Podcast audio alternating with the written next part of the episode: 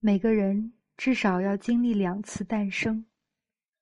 第一次是从妈妈的子宫里出生，子宫是婴儿完美的居所。离开这个居所是一个痛苦的分离过程，但这个痛苦却换来了一个新的生命。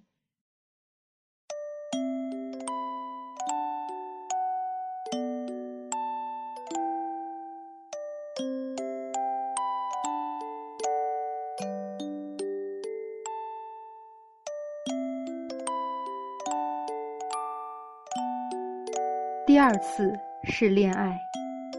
我们一生中会与许许多多的人建立许许多多的关系，但恋爱是我们生命中能自主建立的最亲密的关系。只论亲密度，亲子关系一点不比恋爱关系逊色，但是亲子关系是天赐的，好父母也罢，坏父母也罢。我们没得选择，只能接受；而恋爱关系却是我们自己选择的。正是因为可以选择，我们自己的人生才有了意义。恋爱是一种特殊的选择，我们无意识中都将恋爱当做了治疗，目的是为了修正我们童年的错误。其表现就是，恋人多数时候都是我们选中的理想父母，现实父母或多或少让我们不满意。我们的心中都藏着一个理想父母的模型，他是我们选择恋人的基石。岳东是某省电视台有名的花花公子，已经三十四岁的他换了不知道多少个女朋友。在二零一二年的最后一天，他陷入了崩溃的状态。他想起了初恋女友阿静，有一种说不出的感觉触动了他。他关上门，拔掉电话，关上手机，从早上一直哭到晚上。这一天对他有很重要的意义。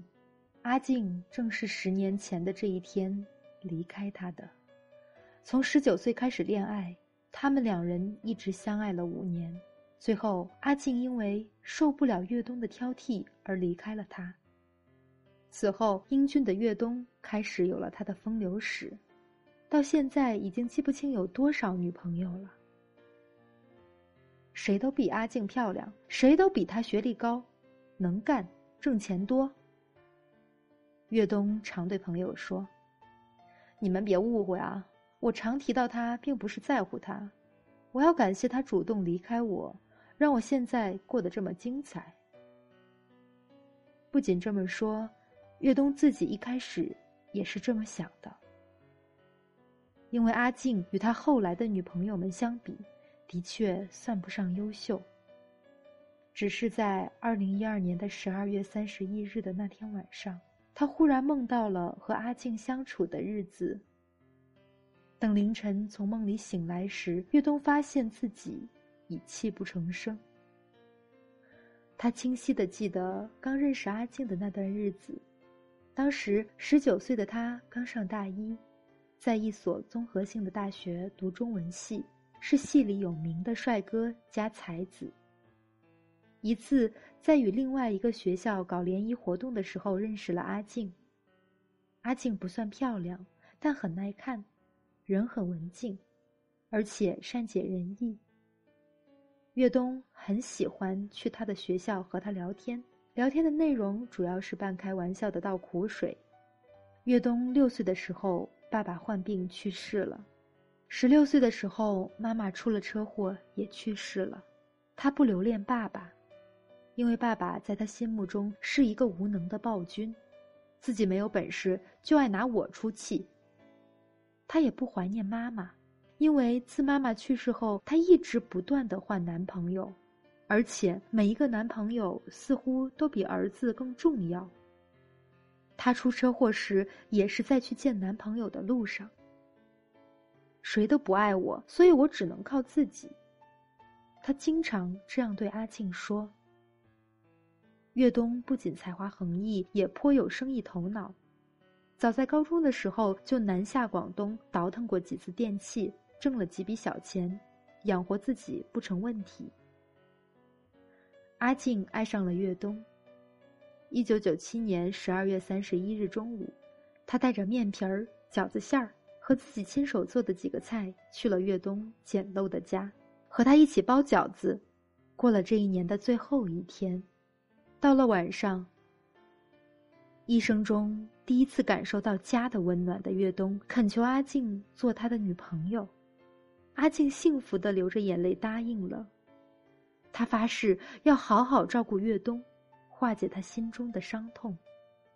阿静也是这么做的，在长达五年的恋爱中，他无微不至的照顾岳东。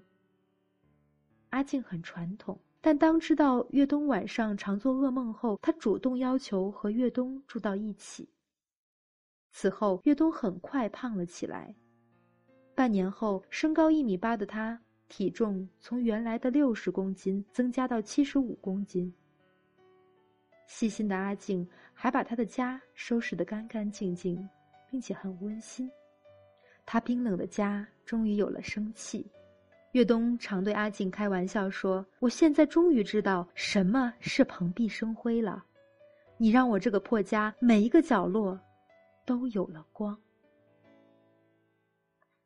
但是相处近一年后，岳东对阿静变得越来越挑剔，而他自己也变得越来越邋遢。原来他经常和阿静一起做家务，但现在成了阿静一个人的事情。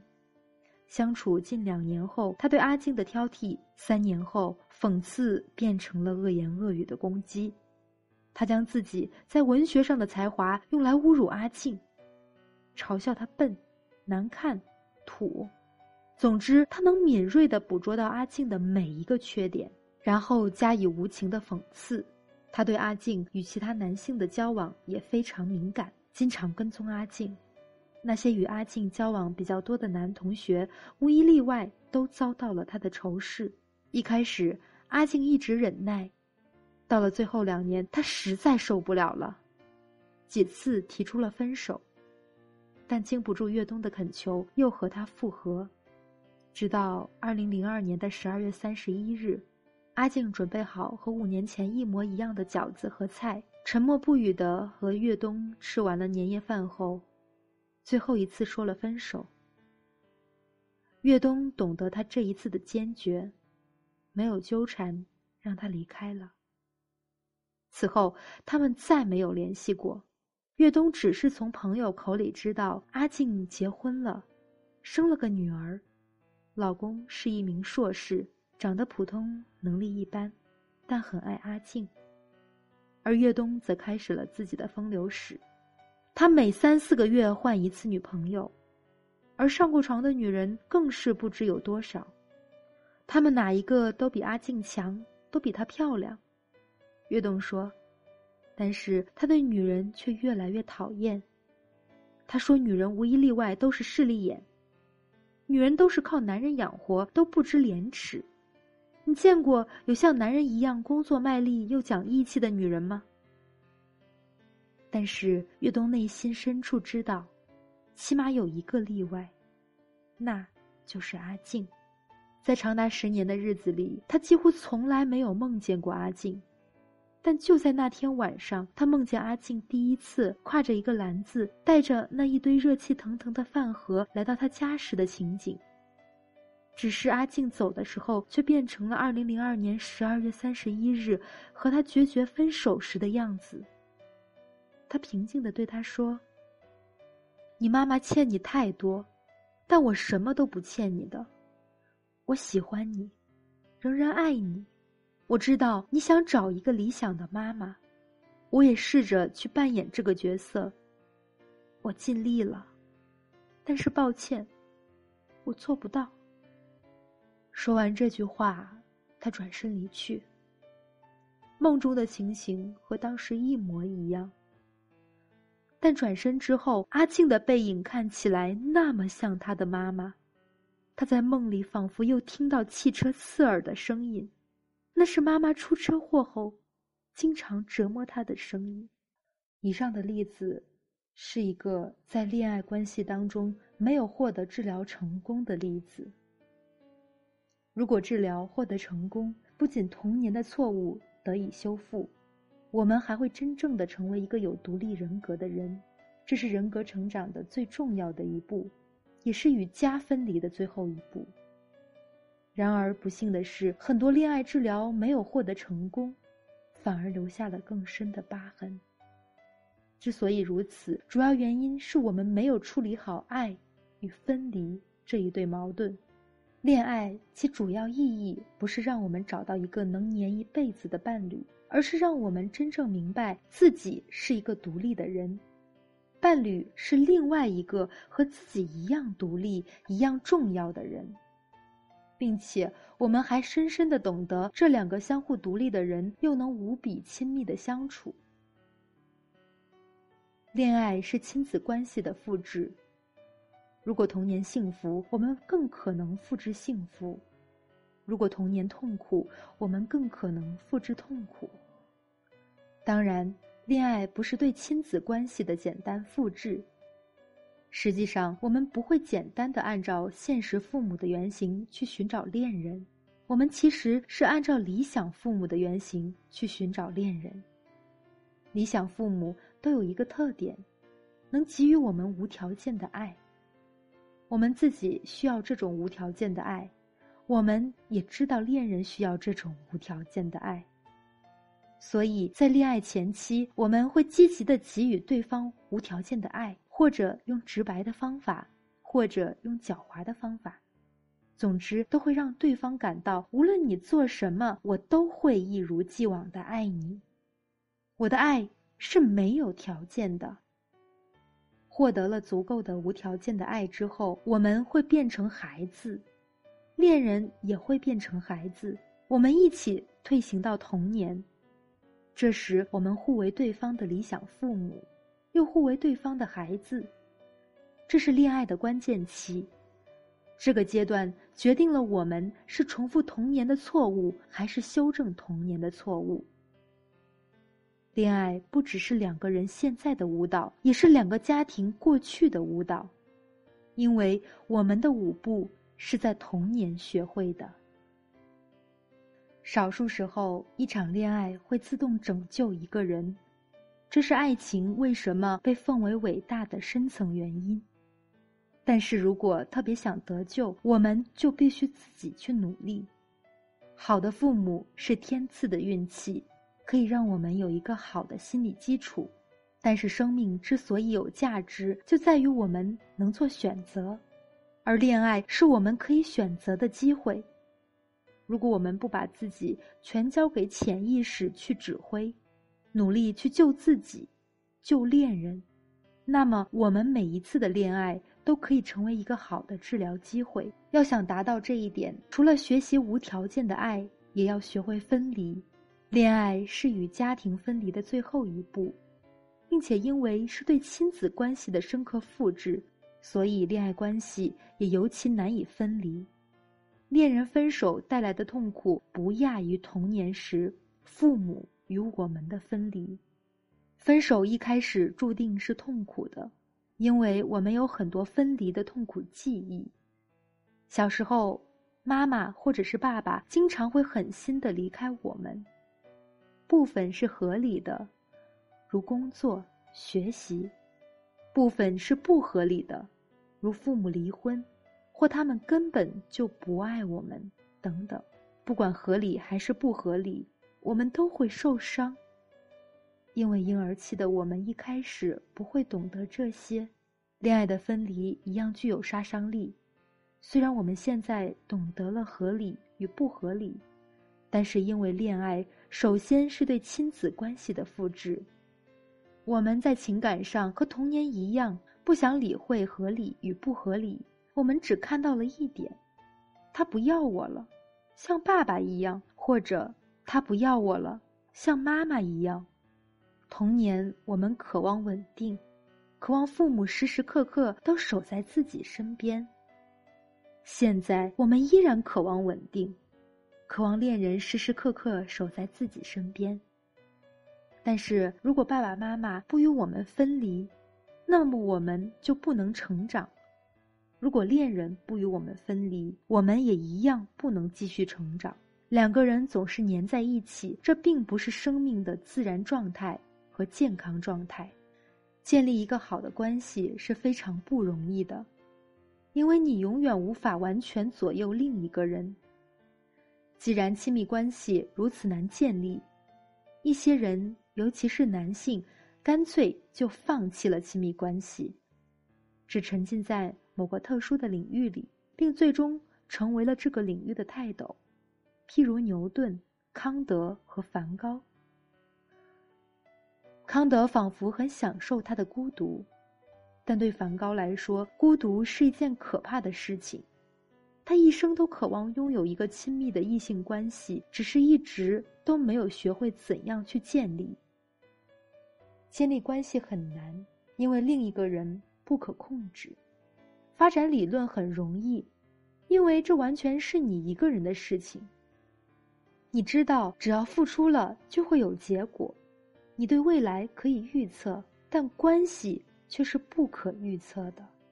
生命是一个过程，恋爱也尤其是一个过程。如果只将恋爱视为一个结果，我就要占有我爱的人，那么一定会遭遇挫伤。更重要的是，恋爱不仅是一种治疗，也是一种尝试。我们在尝试寻找符合自己理想父母形象的对象，我们也在尝试是否与恋人真的合适。不分青红皂白的非要粘在一起，只会增加生命的痛苦，只会让我们不断的重复童年的错误。对于很多人来说，过去的生命中充满错误。而恋爱是一个修正的机会。以前有一个不爱自己的爸爸，那么好的，我一定要找到一个和爸爸类似的男人，让他爱上我。以前有一个爱自己的妈妈，那么好的，我一定要找一个和妈妈类似的女人，她会好好爱我。我们心里都藏着一个梦想。重复童年的幸福，修正童年的不幸。但问题是，无论我们选中的是怎样理想的父母，那只是我们的投射。或许对方真的非常符合自己理想中父母的形象，但是对方有过完全不同的生活经历，他也有一套属于自己的理想父母的形象，而你却未必符合。即便一开始。以为彼此符合，我们也必定会发现，对方不是我们想象中的人，而是完全不同的另外一个人。这是生命中最大的教训之一。他告诉我们，你再亲密的人也是另外一个人，是和我们一样重要、一样独立的人。如果学到这一点，我们就会真正明白。整个世界都是由和自己一模一样的独立的人组成的，每一个人都同等重要。接下来我分享的故事是阿莲和好爸爸离了婚。所谓的缘分，在心理学看来，可以归纳为一个等式：缘分等于恋上爸爸，或者爱上妈妈。阿莲和小东的故事。验证了这一点。结婚前，阿莲对刘凯一样，没有任何挑剔；但结婚以后，他对刘凯越来越失望。婚前，刘凯对他百依百顺，把他照顾得无微不至；但婚后，刘凯松懈了下来，不再像以前那样用心的关心他。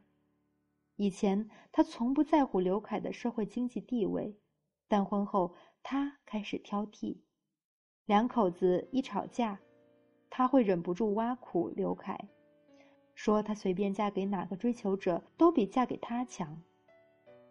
更要命的是，他的一些追求者好像并不在乎阿莲已经结婚的事实，仍然锲而不舍的大献殷勤，像对待公主一样的照顾她。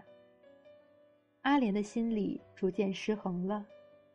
结婚后不到半年，他开始了一场婚外情，内心非常传统的阿莲产生了强烈的负罪感。于是他想用一种新的努力来保护他和刘凯的爱情，那就是生一个孩子。然而和想象的完全相反，女儿的出生不仅没有保护爱情，反而成了他们爱情的掘墓人。女儿出生后，阿莲发现她根本没有做好当妈妈的准备，很少有做妈妈的喜悦，只觉得有不尽的负担。相反，刘凯全心的投入到了女儿身上。阿莲发现，刘凯对待女儿的模式就像是以前对待她一样。女儿的一颦一笑都牵动着刘凯的心，他从不会对女儿生气，无条件的爱女儿。对此，阿莲一开始有些感动，但她慢慢的发现，女儿和丈夫之间似乎建立了一个联盟。如果她生丈夫的气，女儿一岁多的时候就会生她的气。她觉得自己被孤立了，成了一个局外人。最后，他接受了一个追求者，做了他的情人。他们在春天结的婚，第二年秋天生了女儿，但却在结婚第三年的春天离婚了。阿莲主动放弃了对女儿的抚养权。阿莲和刘凯之间到底发生了什么，让这场一开始非常美满的爱情触了礁呢？很简单，因为阿莲将刘凯当做了爸爸，但刘凯不是爸爸。在恋爱期间，刘凯不明白阿莲为什么会爱上自己，他觉得自己不配阿莲。为了赢得她的爱，他对她。百依百顺，无条件的付出，无微不至的照顾她，所以他不仅形象、气质和性格上像阿莲的爸爸，实质上也扮演了这样的一个角色，所以才唤起了阿莲对他强烈的依恋。但这种关系不平衡，阿莲舒舒服服的做起了小女孩，但恋爱中的刘凯其实也是一颗想做小男孩的心。他们的恋爱期只有不到半年的时间，兢兢业业的做半年的爸爸还是可以的，但刘凯不可能会心甘情愿的做阿莲一辈子的爸爸。一旦他放弃好爸爸的角色，阿莲对他的依恋也就结束了。他会发现自己找到了一个假爸爸。这个基础消失之后，他就会拿他和其他的追求者做比较。于是发现他根本没有自己想象的那么好，这是一种时间上的错位。恋爱中，阿莲变回了小女孩，所以爱上了刘凯这个好爸爸。但实际上，他已经长大了，和童年相比，他的世界观已经发生了巨大的变化。他可以短暂的回到童年，享受做小女孩的感觉，但他毕竟活在成年世界里。他势必会拿到刘凯和其他追求者做对比，这是很多一见钟情触礁的原因。恋爱中，我们似乎回到了童年，但其实我们是活在一个新世界里。在我的来访者中，很多的女同胞都会向我倾诉这样的一个问题：为什么在结婚之前他对我那么好？对我那么的体贴，到了婚后却对我一百八十度的转变呢？我想，可能在恋爱之前，你并没有完全的了解他，也并没有探究他一味的付出到底是心甘情愿还是另有所图。针对这样的问题，具体事情也需要具体分析。如果有情感问题的朋友，也可以添加我的私人微信：七九四七零三零七零，我会耐心的倾听你的问题，给我以最真诚的建议。今天的故事就分享到这里，晚安。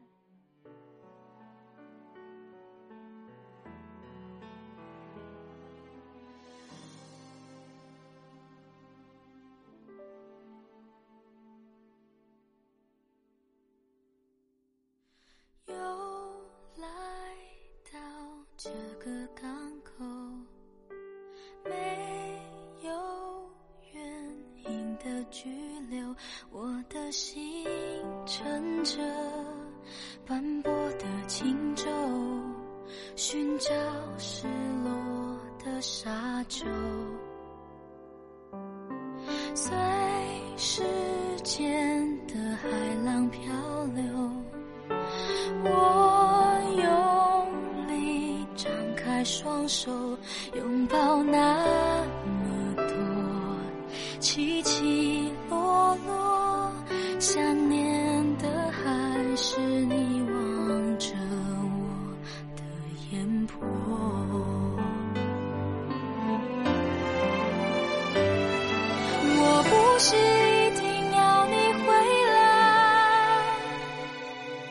只是当有一个人看海回头才发现你不在，留下我。